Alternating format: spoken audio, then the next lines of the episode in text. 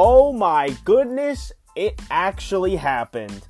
This morning, the New York Mets extended Cy Young award winning pitcher, their ace, Jacob DeGrom, five years, $137.5 million. Thank you, thank you, thank you.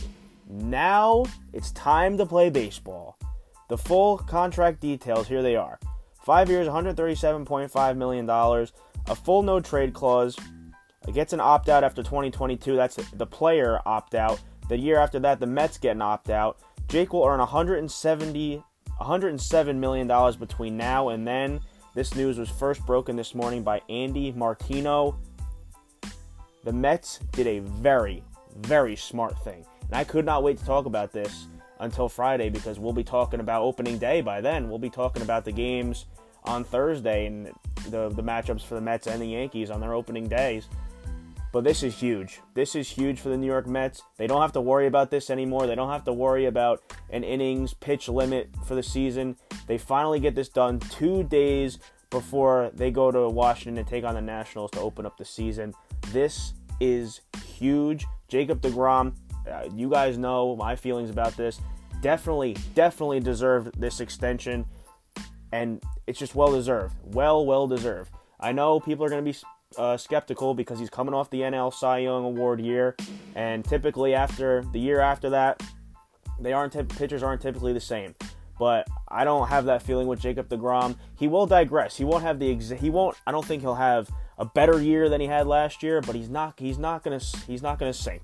He's going to be the ace of this pitching staff, and now he's locked up for five years at least.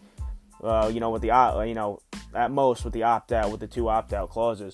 But now you have DeGrom locked up.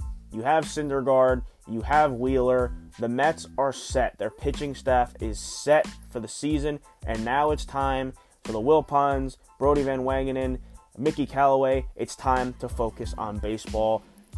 This just propelled my excitement for the 2019 Major League Baseball season. I am so hyped. I'm ready to watch the Mets. I'm ready to root on my New York Yankees for a 28th World Championship. I couldn't be more excited for this. Just had to put this little bonus episode out for you guys, just a couple minutes on my thoughts about the Jacob DeGrom extension.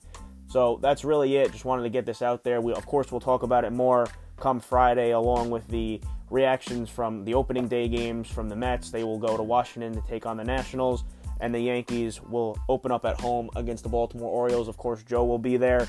He will have some coverage, some live coverage there, and put it on our Twitter page. Of course, follow us there at Tristat underscore beat if you haven't already.